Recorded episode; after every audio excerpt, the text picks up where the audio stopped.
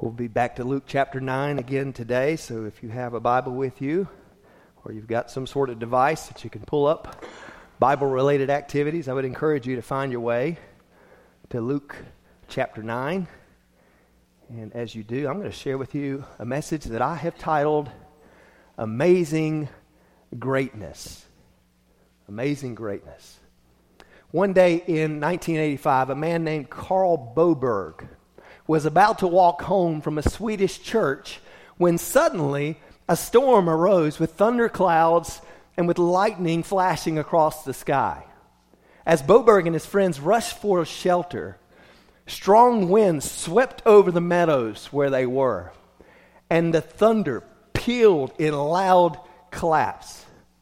Then came the fresh, cool showers of rain, and just as quickly as that storm, had rushed in to wreak havoc, it subsided, leaving this peaceful calm and a rainbow in its wake. Well, when he got home, Boberg opened the window and he saw the pristine bay before him where he lived, and he heard these church bells that were ringing off in the distance. And all of this together, just this awesome display of nature, in addition to the, the, the sweet sound of those bells, inspired him to write a poem that he titled, O Great God.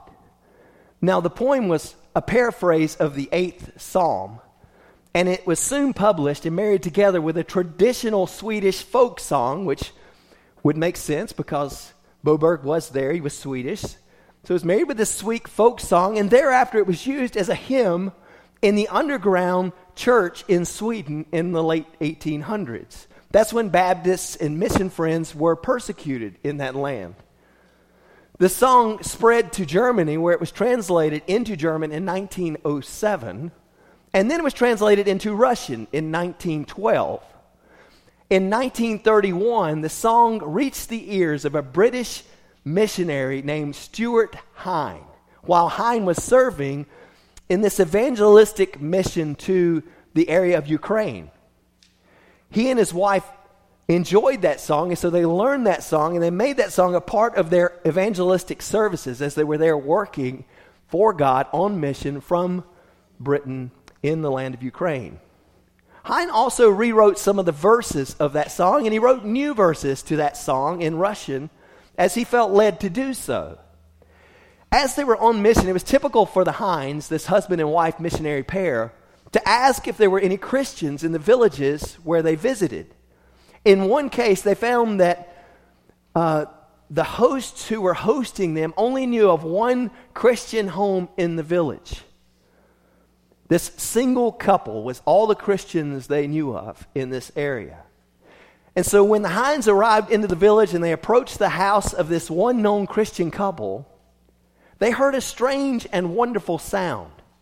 The wife of this couple was inside reading from the Gospel of John about Christ's crucifixion to a house that was just filled with guests. And those guests were in the very act of repenting. You see, in Ukraine, the act of repenting is done out loud. It's a very vo- vocal, verbal sort of thing. Individuals would cry out in repentance out loud. And the Hines, as they were gathered there outside of this home, did not want to disrupt what the Holy Spirit was doing within. And so they just stayed outside and they listened. And they heard people calling out to God, saying how unbelievable it was that Christ would die for their own sins, praising him for his love and his mercy. And as these people cried out in repentance, Stuart Hine wrote down the phrases he heard them using. And when it was all said and done, he worked those verses, those words of these people, into a verse of a song. That song that he and his wife so often used in those evangelistic services. And that became for them the third verse of this song. And here's how that third verse goes And when I think that God, his son not sparing, sent him to die, I scarce can take it in that on the cross, my burden gladly bearing, he bled and died to take away my sin. That song, as you might have guessed by now, was none other than a classic hymn known as what? How Great Thou Art. That's right. And that third verse is one of your pastor's favorite verses of any song that is out there. Just such a rich, beautiful truth to think that God, his son not sparing, sent him to die on our behalf. And we see the greatness of God so richly on display throughout that hymn. He is great for his natural revelation, which, which causes us in awesome wonder to consider all the worlds his hands have made, seeing the stars, hearing the rolling thunder, his power throughout the universe displayed, as we hear in that first verse. And so that's, that's, a, that's a general, that's a, that's a natural revelation sort of thing. God, through his creative works, is on display in this hymn. But, but God is also great for his special revelation, through which he has interceded in time through his written and his living word, which is Christ Jesus. And so when we contemplate these things, the creation of God, the salvation of God, we acknowledge how great our God is. But you can imagine how much more great he must have seemed to, the, to his first disciples who were there with him as he walked the earth, as he carried out the early part of his ministry there in Galilee, and, and specifically in this kind of root city of Capernaum, where so often we've seen him to this point in our journey through Luke, carrying out awesome miracles by his own power. And the, the disciples had seen so many things. They had seen Jesus, for example, command in this natural revelation. He had commanded the disciples to drop their nets off of the side of the boat, and it brought in this great catch of fish. As they were there on the boat out on the sea, this great storm comes upon them, such that the disciples, professional fishermen who've been on the sea for all their life, were used to the storms of this place, began to despair of their own lives. And Jesus gets up and speaks to the wind and to the waves and says, Hush, and they are stilled. Can you imagine the greatness of God that was on display through Jesus' command of the natural earth as his disciples were there among them? But then on top of that, there were these things that Jesus was doing in curing those who were sick, in forgiving the sins of those who had sinned against God, in driving out demons. That the disciples were there, seeing in very visible form the greatness of God on display in this spiritual realm as well. And that came to a culmination in what we looked at last week in the event known as the Transfiguration, where Jesus, with his disciples, has gone up on a mountain. We don't know exactly where. The Bible doesn't tell us the name of that mountain, but as they're there on that mountain, suddenly the veil of his glory is lifted for just a moment in time. And they see the brilliance of who he is. And they hear the voice coming out of this cloud which descends upon them, saying, This is my beloved Son. Listen to him. I mean, can you imagine the greatness of God that was on display in that moment? Well, in today's passage, we're going to see yet another display of the greatness which causes people to be amazed at the greatness of God.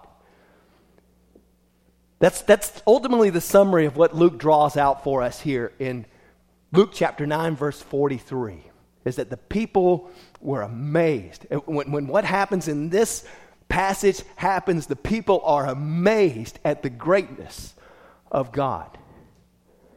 But when we encounter what would have been a shocking statement that follows that from Jesus about what would be next in his ministry, as well as his own rebuke of his disciples in the verses that follow, we find that there's a little bit more about God's greatness that we need to learn about here from this passage. And so, as we find our way now to Luke chapter 9, I'm going to ask you to stand as we honor the reading of God's word and see greatness on display here, starting in verse 37. Hear the word of the Lord. On the next day, when they came down from the mountain, a large crowd met him, that is Jesus. And a man from the crowd shouted, saying, Teacher, I beg you to look at my son, for he is my only boy. And a spirit seizes him, and he suddenly screams, and it throws him into a convulsion with foaming at the mouth, and only with difficulty does it leave him, mauling him as it leaves. I begged your disciples to cast it out, and they could not. And Jesus answered and said, You unbelieving and perverted generation, how long shall I be with you and put up with you? Bring your son here. While he was still approaching, the demon slammed him to the ground and threw him into a convulsion. That is the son. But Jesus rebuked the unclean spirit and healed the boy and gave him back to his father. And they were all amazed at the greatness of God. But while everyone was marveling at all that he was doing, he said to his disciples, Let these words sink into your ears. For the Son of Man is going to be delivered into the hands of men. But they did not understand this statement, and it was concealed from them, so that they would not perceive it. And they were afraid to ask him about this statement. An argument started among them as to which of them might be the greatest. But Jesus, knowing what they were thinking in their heart, took a child and stood him by his side, and he said to them, Whoever receives this child in my name receives me, and whoever receives me receives him who sent me. For the one who is least among all of you, this is the one who is great. Here ends the reading of God's holy, inspired, inerrant word. You may be seated. And as we dig a little bit into this passage, I want to share with you three wonderful truths of the amazingly great God. Three wonderful truths of the amazingly great God that I think we see so richly on display here. We're going to spend a little bit more time on the first of these points just because that's where the biggest chunk of our text is. But the first is this the amazingly great God has come down. The amazingly great God has come down. At the outset, I simply want you to note that Jesus and his disciples came down from the mountain. I, I mean, they were at this place where God's glory was so richly on display. And Peter really wanted to stay there. You remember, he wanted to pitch tents for Moses and Elijah so they could all just hang around there and have a happy, glorified time there on the mountain. But Jesus leads his disciples not to do that. He leads them to come down off of the mountain. Why would he do that? Well, we're going to find that when they come to the foot of the mountain, there is a great need. When they come to the bottom of the mountain, when they come down to the valley, they find that there is one who is sick with demonic possession. When they come down the mountain, they realize that there is a great need for mankind. And it would have been easy for Jesus and his disciples to stay up on the mountaintop. But there was work to do. And Jesus didn't come in this moment just to bring attention to himself just to receive glory in this moment. Jesus came as a missionary to save sick sinners. And so he came down to carry out his work. And you know, sometimes for us, life can really be filled with some mountaintop spiritual experiences. And I hope you find yourself experiencing those sorts of experiences often. But beneath the mountain, there are people who are suffering and who are in need of a touch of grace. And we as a body, we as New Vision Fellowship, cannot live our life as Christ's followers exclusively worshiping on the mountaintop. Warren Wiersbe wisely reminds us we dare not stay on the glorious mountaintop when there are battle, battles to fight in the valley below. So let us, my friends, be known as a people who are found both on the mountaintop of worship and in the valley of ministry. And Jesus came down. That's the truth of this passage. It's also the truth of the incarnation. When there was a great need on earth, Jesus responded by coming down to meet the need, by taking on flesh to walk our side. In his greatness concealed in humanity. Deity and humanity united in this one so that Jesus could carry out this mission of bearing our sorrows, of being acquainted with our griefs, of dying in our place to provide a ransom for our sins, that we might be reconciled to God, that we might find peace with Him. That's what His mission was all about. And on this day, when Jesus comes down off of the mountaintop, he encounters a crowd that is gathered around his disciples. Now, included in that crowd, according to Mark's gospel, are the scribes Those are the individuals who were kind of responsible for keeping up with the law, of making copies of the, of the manuscripts of the Hebrew Old Testament that were used as the Bible at that time. And the scribes are there. They're so often butting heads with Jesus. We've seen that already in Luke's gospel earlier on. And they're there, they're arguing with Jesus' nine disciples who did not go up on the mountaintop with him. You know, there were 12 disciples in all, and Peter and James and John went with him to the mountain. So there were nine who were left there at the bottom of the mountain. And as Jesus and his disciples come down, they find an argument between the crowds, and especially the scribes, and his disciples who had not gone up on the mountain. And as we've read in, the, in our passage this morning, the topic of conversation between those individuals is a man and his only son who have come looking for healing from demon possession. Now, this boy was in terrible shape. Mark 9 gives a good bit more detail on this incident. So, if you want to know more about his state, you can, you can take a look at Mark 9. Uh, but that's where we learn, for example, this boy has been battling with demon possession since childhood, which is a good indicator that he's probably at least um, nearing teenage years, if not already a teenager at this point in his life. The demon that had possessed him throws him to the ground, causes him to foam at the mouth, creates these signs of epilepsy in him as he kind of rolls about, causes him to stiffen as though he's dead, and so on. I, I mean, this is a horrible sort of situation. And furthermore, this demon had made this boy mute. He was unable to speak except for there would be these moments when he would suddenly scream out under the influence of that spirit and go into one of these possessive sort of fits. And this father who encounters Jesus speaks of his son. He says, I beg you to look at my son. I mean, that's all somebody needed to do was look at this boy. And they could tell that there was something that was terribly wrong in his life.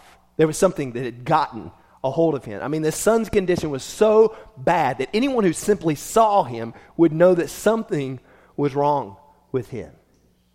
And the father has no question about what the problem is. This boy is possessed by a demon. That's what he tells Jesus. How did he know that?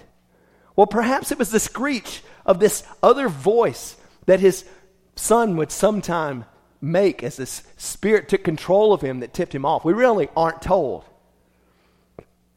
And we've talked a good bit about demons to this point in Luke's gospel, so I'm not going to re- repeat all the, the lessons in demonology or the study of demons that we've talked about to this point. If that's something you're interested in knowing more about, I would encourage you to let me know, and I'll, I'll point you to some of the sermons on our website where we talked a little more about that topic. But I'll simply summarize that demons are real fallen angels who fell with Satan and who continue to roam about the earth and they can possess an individual with, to influence that individual with Satan's limited power. So, I just want to want to give you a word of caution to be aware of demons, to, to, to gain an understanding of them, but do not be obsessed with demons because those who become obsessed with demons find themselves in a trap. Don't go looking for the opportunities to, to seek out demonic influence. Don't become obsessed with demons. Don't be terrified of demons either. Now, if you're a Christian, you should know that greater is he that is in you than he who is in the world. But there's some characteristics of demons that are apparent in this passage and in Mark's gospel related to this same possessed boy. So, some of the things that we learn just kind of looking at what's happening with this boy would be, for example, demons can enter and exit individuals. Their presence can sometimes persist symptoms, such as this boy's inability to speak, right? The demon kept him unable to speak. While sometimes there can be other characteristics of an individual's personality that a demon takes control of intermittently. For example, this boy was not always carrying out seizures, he was not always foaming at the mouth. And the text talks about how at times the spirit would seize him and cause him to do these things. Furthermore, we notice in this passage that Jesus can command demons not to come back. That's what he does for this boy when he heals him. We also learn that prayer and fasting, if we look into Mark's gospel and Matthew's account, can summon God's help to drive demons out. Demons can possess individuals for many years, even from their own childhood, we see in this account. They seek to destroy their host. In, in this particular case, it's so clearly evident as Mark's gospel describes how this demon will often throw this boy, has often throughout his life thrown him into the fire or into the water, trying to cause him to harm himself. And that's what demons try to do. They try to destroy their hosts. And, and, furthermore, we see here that there are different types of demons. Jesus addresses this one demon as you deaf and mute spirit in Mark chapter 9. Then Jesus says this kind can come, can't come out by anything but prayer in Mark's gospel as well. And when the disciples come asking why they could not drive this demon out, that's his explanation to them. Basically, your prayerlessness has not driven this demon out. That would indicate that there are some types of demons that could be driven out without prayer. And the disciples were accustomed to that in their ministry. But here's one that would not allow that. But, friends, the, the summary here that's so clear here in this passage is that Jesus has power over demons. And still, this, this, this boy, this poor boy, had a rough go at it.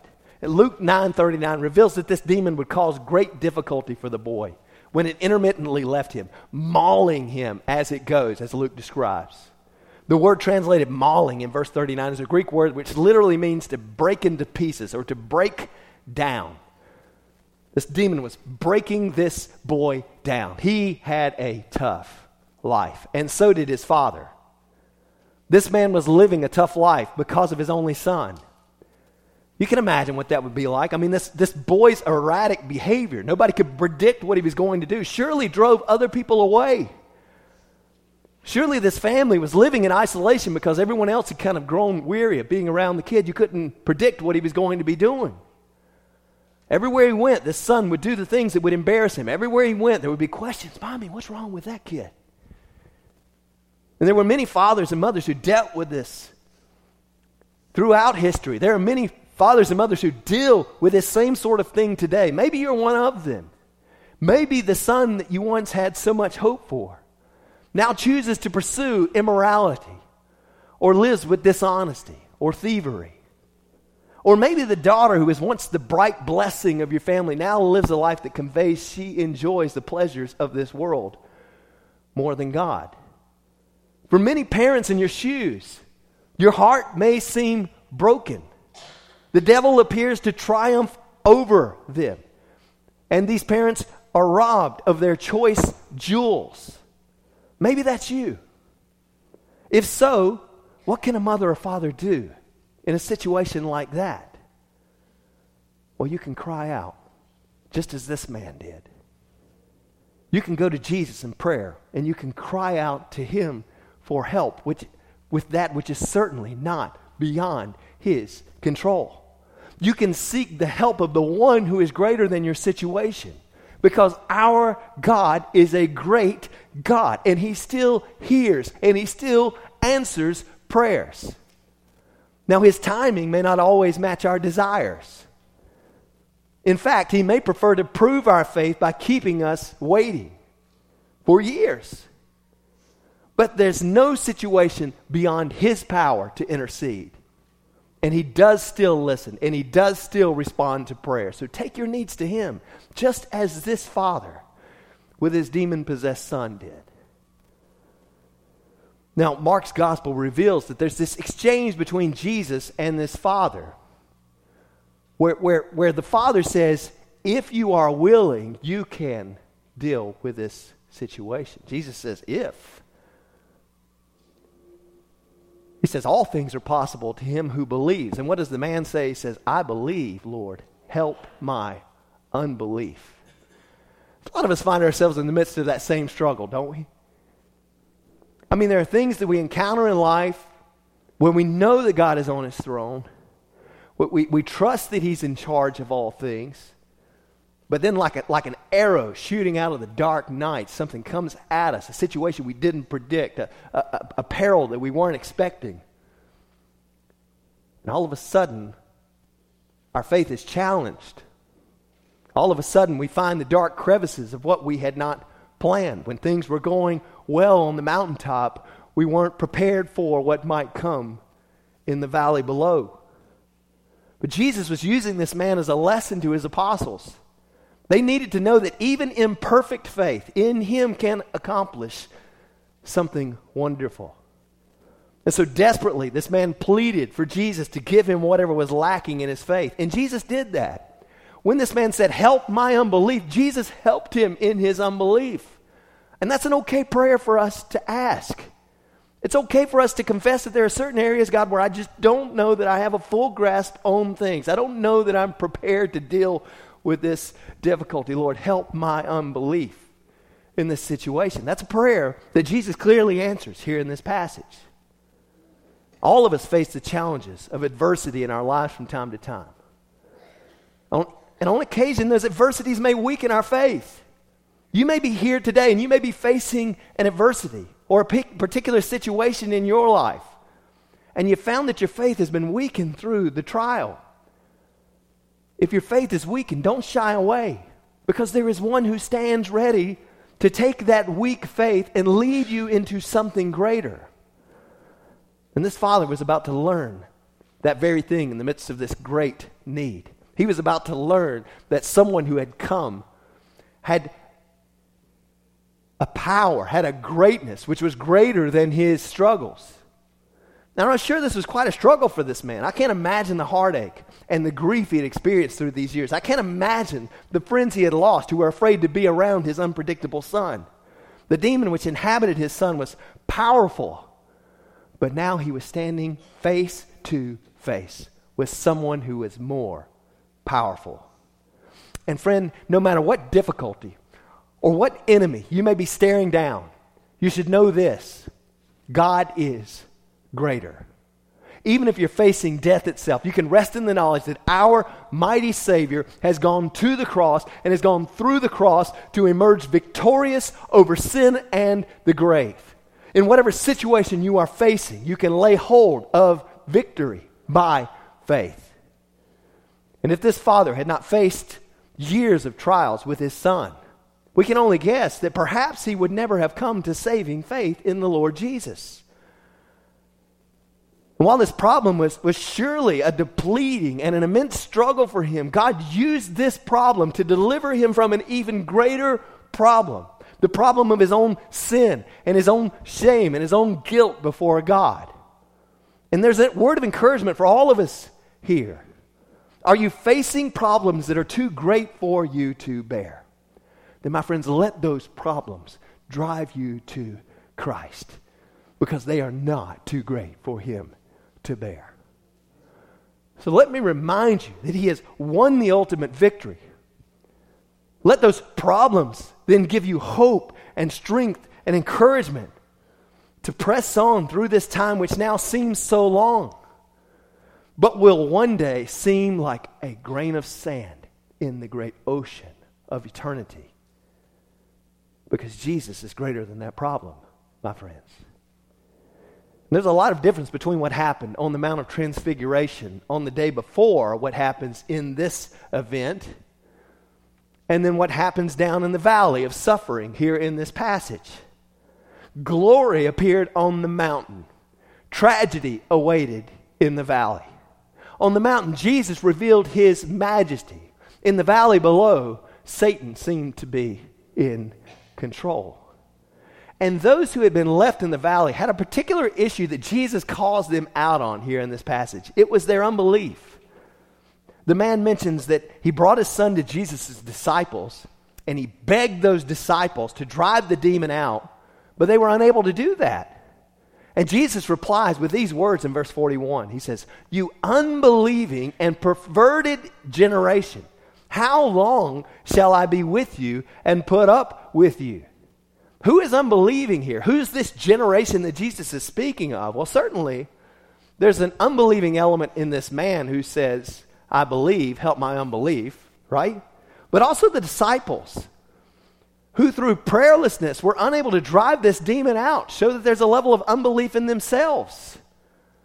They would not go to God in prayer to seek his help with this situation. Then there are the scribes who are there discussing with the disciples why they couldn't drive the demons out, waving their long fingers in their faces and saying, There's nothing to what you believe.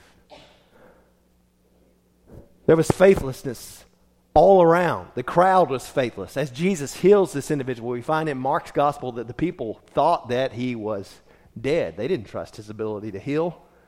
They were there to watch it, but when this demon thrust him to the ground and left him looking as though he was dead, the crowd all thought he was dead until Jesus took his hand and raised him up. There's faithfulness, faithlessness all around in this situation. In spite of the fact that Jesus has been showing his greatness everywhere through great miracles, he's been doing these things all around this area where they are now gathered. But the key issue for the disciples was this matter of prayer. Matthew and Mark both record that the disciples later go to Jesus and they ask him why, he can't, why they cannot drive this demon out. And Jesus said, This kind can only come out through much prayer, which tells us something, right? The disciples weren't engaged in much prayer. They were trying to go in their own strength rather than leaning on the greatness of God. These disciples were used to being with God in the flesh. But when he went away, when he went up on the mountain, they still needed communion with God. They had been granted great spiritual gifts, and many of you have been granted great spiritual gifts as well. But no matter what gifts we may have received, the exercise of those gifts is not automatic. And we must not allow our spiritual disciplines like prayer and listening to God's word to wane simply because we don't sense his immediate presence at any given time.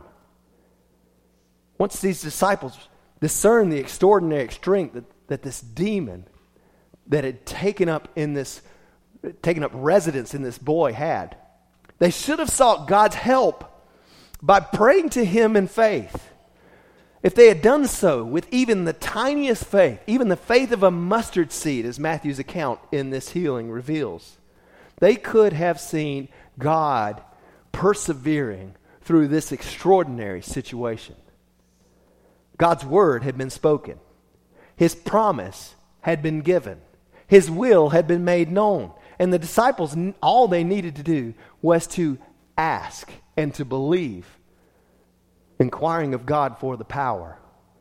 But for whatever reason, they were unwilling. But before we get too hard on the disciples here, let's evaluate ourselves.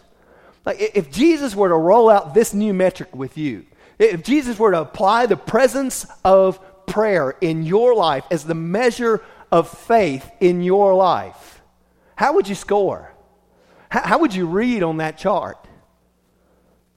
How is your prayer life? Jesus had some harsh words for what he referred to as an unbelieving and a perverted generation. He had given his, his disciples, he'd given his apostles, these 12 that he'd selected, authority over Satan back in Luke chapter 9, verse 1. Yet they were too weak to cast this demon out. He, he had allowed them to see his compassion for the people there on the mountainside as he fed the multitudes, the 5,000 men, with these fish and loaves as we've read about in Luke's gospel. And yet the disciples, seeing that compassion, are still contemplating in their hearts about which one of them is the greatest. They've missed the element of love. Perhaps we can understand Jesus' frustration with their lack of faith in light of all that he had done, all that he had taught them, and yet they were still trying to go it all alone. They were still trying to go it without prayer.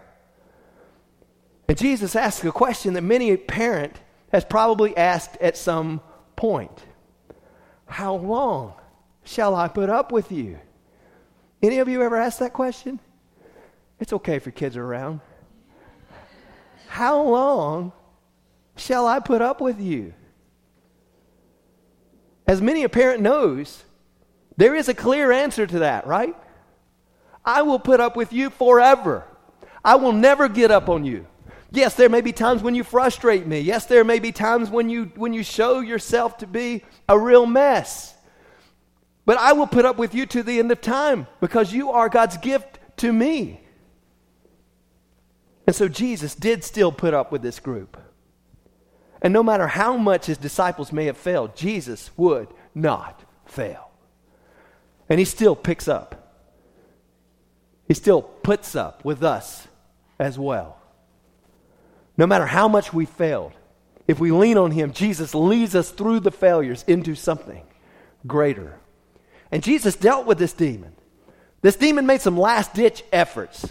As he's coming to Jesus, this boy, the demon slams him to the ground. He throws him into convulsions. But then Jesus rebuked that demon.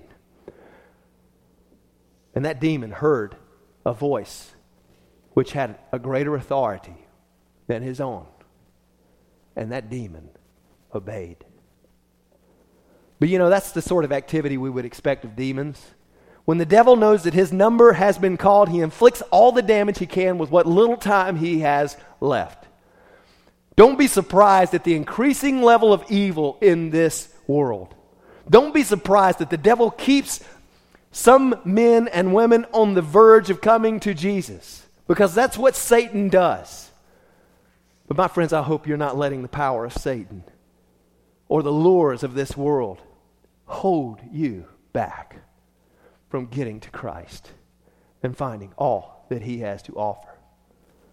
And for those who waited in the valley below, all hope seemed lost. But praise God, the majestic one came down. And that's the truth for you and me as well. Yeah, this world shows so much wickedness around us. Yeah, this world seems to be going in the tank. Yeah, it feels sometimes like we are so much in the depths of the valley. But my friends, our Savior is coming again. And we have a steadfast hope that he who came down into the valley in this passage shall likewise return for his own, coming on the clouds to call those who are his own, to be with him forever, with a permanent dealing of the, the impacts of what Satan has wrought here on the earth below. And, and at the end of this episode, the summary of the crowds who are gathered around is given by Luke as they were all amazed at the greatness of God. So, the, one, one, the first wonderful truth about the amazingly great God is this the amazingly great God has come down. Second is this the amazingly great God has shown amazing grace. The marveling and the amazement of the crowds is not what Jesus is after. In fact, he knew that after a short time, those who were now crying out about his greatness would be crying out other words to say, Crucify, crucify. He didn't come for short lived praise and amazement. He came for something greater than that, which is what he tells his disciples here in verse 44. He says, Let these words sink into your ears, for the Son of Man is going to be delivered into the hands of men. Matthew and Mark, in their accounts of this, very situation with Jesus and his disciples mentioned that he told them for the second time about his crucifixion and his resurrection at this moment. And as he does, he refers to himself as the Son of Man. That's a phrase that Jesus uses 23 times in Luke's gospel. This was Jesus' favorite way of referring to himself as the Son of Man. It's a name that identified him with those he came to save. And that was the purpose of his forthcoming death. Jesus wasn't here just to gather up praise for himself. He was here to ransom a sin sick people and to restore them to his heavenly Father. And this is the second passion announcement by Jesus in Luke's gospel. The first came earlier in chapter 9 when Peter confessed that Jesus was the Christ and Jesus told his disciples not to tell anyone. Then he said in verse 22 The Son of Man must suffer many things and be rejected by the elders and the chief priests and the scribes and be killed and raised up on the third day. When the disciples heard this, Luke records in verse 45 that they did not understand this statement. They had many of the same promises that we now cling to the promises of Christ coming to restore for himself a people, a, a coming to build an everlasting kingdom. They had promises that this Messiah would be coming to earth, that he would establish an earthly kingdom on a new heaven, a new earth that would never end. So it must have been very difficult for them to understand how this Messiah would first have to undergo death. And yet the disciples were afraid to ask the one who had called them out to follow him and to learn from him. That's the very essence of what it means to be a disciple, to be a learner, to be one who is following. How could they not ask him about this thing that confused them? How could they not go to the one that they committed their lives to the teaching of when they didn't understand a teaching that he was giving them? And I can only guess that this was just another facet of the disciples' own arrogance. They didn't want to lead on, they didn't want anybody else to get the, the impression that they didn't understand. And so they stayed silent. And even after his resurrection, they were still here in this state of confusion. Jesus walking on the road to Emmaus with a couple of disciples in Luke 24 25 said this. He said, Oh, foolish men and slow of heart to believe in all that the prophets have spoken. That's, that's after the resurrection. They're still confused about this thing. And friends, I just want to tell you this. It's okay to ask questions about the things that you don't quite understand when it comes to your understanding of God. Don't let fear or shame keep you from comprehending the gospel. Don't let a shame of, of thinking, what is someone else going to get the impression of if I have this question about something that's so important? Because those are important questions that we all have. And anyone who has truly come to Christ has wrestled with these same things. None of us is greater than anyone else. We're just one beggar showing another beggar where to find some bread. And that's what the gospel provides us an opportunity to do. So don't let those questions keep you away. Don't let your confusion and your, and your concern about looking like someone who's less than understanding keep you from the hearty truths of the gospel. The second wonderful thing about the amazingly great God is this the amazingly great God has shown amazing grace. The third is this the amazingly great God showing amazing grace negates our arrogance. The disciples, in spite of having seen time and time again the greatness of God on display through Christ, were trending toward arrogance. So much so that they began to argue with one another about which of them was the greatest in verse 46. This argument is shocking. I mean, a few of the disciples have just witnessed his transfiguration, where God's greatness and his majesty in Christ had been so richly on display. Furthermore, they had all personally heard his statement that whoever would come after him must deny himself, take up his cross, and follow Jesus. They'd all heard Jesus saying that thing. And friends, you should know this. No one with a cross strapped to his back argues about how great he is. Right? I mean, you don't go and say, Look, I'm getting the greatest electric chair, the shiniest new model. I'm greater than everyone else who's ever been on death row.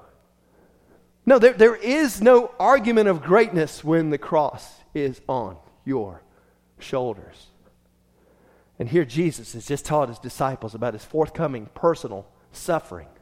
But all they can think about is their own personal glory. These men would soon be the leaders of the church that Jesus was founding. If each of them was to establish himself as the greatest, they would be in competition rather than in cooperation with one another regarding God's mission. Because there can only be one who is the greatest. We're talking about a superlative word here, which would only allow one to be the greatest. And looking down on others and saying that you're greater than them is prideful, it is arrogant. And arrogance divides, arrogance sees others as less important. And when we, as the church, take the gospel, when we take on a hostile world, we need to lock arms in unity with one another. We need to support one another. But arrogance does not unify, arrogance divides.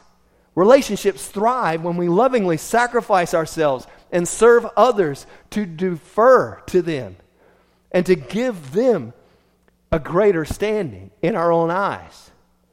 Arrogance makes us indifferent toward others. Arrogance leaves us looking on others judgmentally, condemning their actions. Arrogance breaks relationships apart. Arrogance breaks churches apart. What we need is humility. What is humility?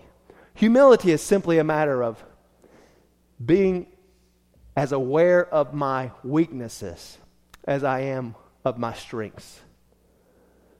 Humility is simply being aware, as aware of my weaknesses as I am of my strengths. That's what we're called to. When we're humble, we realize that all that we have is from God. We realize that none of us is more important than the other because God sees us all as valuable enough to send His Son for us. And so we take on the responsibility of helping our brothers and sisters bear one another's load. And friends, it's impossible to win the argument that you are the greatest when you are standing in the shadow of the only one who has shown himself to be the greatest of all eternity. And yet, that's what the disciples are striving to do here. Isaac Watts said it well when he wrote the following words of a well known hymn. He said, When I survey the wondrous cross on which the Prince of Glory died, my richest gain I count but loss, and pour contempt on all my pride. And so I say, are you at odds with someone in your life? If so, I want to ask you, I want you to ask yourself a question. Am I angry because I'm grasping for greatness? Grasping for greatness offers us promises that it cannot keep. We believe that establishing ourselves higher than others will satisfy our souls. And so when someone steps into our turf, when someone thinks they're getting an edge on us in some way, we get angry sometimes, thinking, You're violating my peace. You're violating an objective that's going to give me a satisfied soul. But in reality, in reality, this is what leads us into disunity, into disharmony into jealousy, into a lack of love. And there is a response that, that Christ calls for in us. In light of the fact that He has come down for us, in the light of the fact that we have received His amazing grace, He calls for us to see value in every other human being. In the Judaism of Jesus' day, children under the age of 12 could not be taught the Torah. So if you were, you know, if you were like a religious guy who's really trying to learn about God, you wouldn't spend a lot of time hanging out with individuals who were under 12 years old because there was really no value in it. They weren't allowed to study the Torah. They just saw in Judaism in Jesus' day, they saw spending time with individuals that young as a waste of time. At least men who were studying religion did. And we know what that experience is like. Have you ever been excluded from the important stuff that the big people are doing? Right? I mean, I probably experienced that more when you were a child. You know, like the parents are doing things with their other adult friends, and, and there's just things that, you know, oh, well, the kids should stay in the other room. Go in there, right? Go, go play over that way. But sometimes that happens in like the business realm, too, right?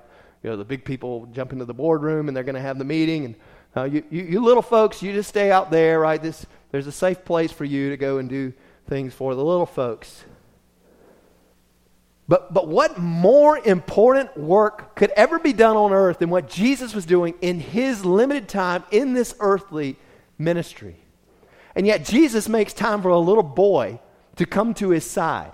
And we actually read in the other gospel accounts that Jesus held this boy in his arms.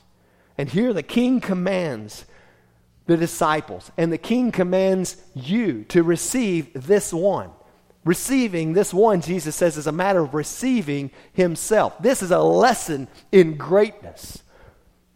Do you want to be great? Jesus says, receive individuals like this in my name. Because that's the true measure of greatness. And, and as I read this, I, I'm reminded of that father from earlier in our passage who had been giving his life to pulling his son out of the water and pulling his son out of the fire. Surely he thought that his life was meaningless. There was no way he was going to climb the ladder of success when his eyes had to be constantly upon this problem child. And yet, day after day after day, he continued to receive that child. And when his son's faults and his infestation became apparent, he could not reject his child to further his own interests. He kept pulling his son from the fire. He kept bringing him back from the brink of death. And when Jesus came near, that weary father took what little bit of faith he could muster and he took his boy to Jesus. What he found was that the life he thought was meaningless was actually right on target with the Savior's highest calling. His tattered and his weak faith was just the sort of faith that Jesus could use to show others what it's like to come to him with your weaknesses and to find his strength as an agent of the great God. And friend, you may be weary of caring for others, but you must know that if you are caring for others, then your work is a kingdom calling. Far from, from carrying yourself into obscurity, you are establishing yourself as great in God's kingdom. So don't give up the fight. Don't grow bitter at your plight. There is a reward in store for you. Jesus summarizes in verse 48 by saying, The one who is least among all of you, this is the one who is great. Jesus isn't telling you that you should give up your positions of authority. He isn't telling you to forsake your gifts and your talents. He's simply calling you to humble yourself so that you can serve others. Those who are great in God's kingdom are not those who climb the ladder in t- to the top in pursuit of others who will give them honor. The great ones of this kingdom are the ones who recognize that all they have is from the grace of the greatest one. And so they find ways to lift others up, looking out for their interests and considering them as more important than themselves. So, friends, instead of wasting your life seeking status for yourself, give your attention to the needs of people who have no status. People like children. And get ready. It might get messy. There might be dirty, stinky diapers. There might be snotty noses and spoiled brats. There might be disabilities and there might be demons. Many of you who serve in children's ministry are among some of my greatest heroes because of your pursuit of this very thing. You love those snotty and stinky and spoiled brats, and you want them to know Jesus. And so you receive them in His name, and that's wonderful. Several of our folks are gone this morning to prepare lunch at a soup kitchen for those who have difficulty obtaining a meal on their own. There are others than children who have no status that Jesus calls us to love, and I commend them for their work in going and showing this sort of love. You may find others who have no status in the nursing home, or in the hospital bed, or in a prison cell, or living under a bridge. When we serve others like these, as though we are serving Jesus, we are in fact serving Him and the Heavenly Father. That's what Jesus says in verse 48. Whoever receives this child in my name receives me, and whoever receives me receives him who sent me. Do you want to know how great you are in God's eyes, Christian? Ask yourself, how much concern do I show for others? Your honest answer to that question will give you a good idea of your true greatness in the only eyes that truly matter, the only one who holds true greatness. So let us, my friends, pursue true greatness by humbling ourselves and reflecting the amazing grace we've found in our great God. Because that's what Jesus has done. He came to receive those who have no status, He came to receive the outcasts.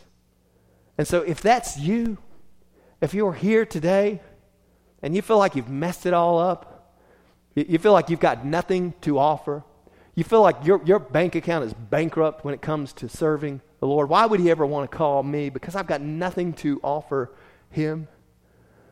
Why, why would He want to call me when I've amounted to nothing significant in my life? Well, my friends, this passage reveals to us that those are the individuals that Jesus calls to Himself. Those are the individuals that he calls, those who are in his church, to reach out to, to extend his grace to, to offer his loving kindness to.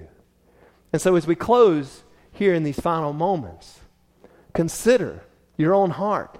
Consider your own journey. Are, are you keeping the Lord at bay because you feel like you are not worthy of him? Well, then welcome to the crowd, my friends, because none of us is worthy. Yet his grace has been richly extended to each and every one of us by the God who has come down. And so we rejoice in this truth. Would you bow with me in a word of prayer? Father, we thank you for the good news that your greatness has been on display through Jesus Christ, the Lord, the greatest who ever lived. And in that greatness, Lord, you have shown that your greatness, greatness did not come to consume us. As Jesus came in his first coming, he came for the very purpose of redeeming us. A rescue plan, a mission plan, Lord. And so, Father, let us not come to this place and hear of his death and hear of his sacrifice and hear of the life that he offers and go away not understanding. Let us not come to this place as those who've given our lives to this truth and, and hear the call that we are to follow Christ and that we are to lift up those who are lowly, that we are to make ourselves lowly so that we might be ministers of the one who has come down on our behalf. But Father, in all these things, let us fix our eyes on Jesus, who is the author and perfecter of our faith, who took on flesh himself and became obedient to the point of death, even death on a cross, that he might show great grace and love. And let us fall into that grace. Let us be ambassadors of that grace, Father, is our prayer in Jesus' name. Amen.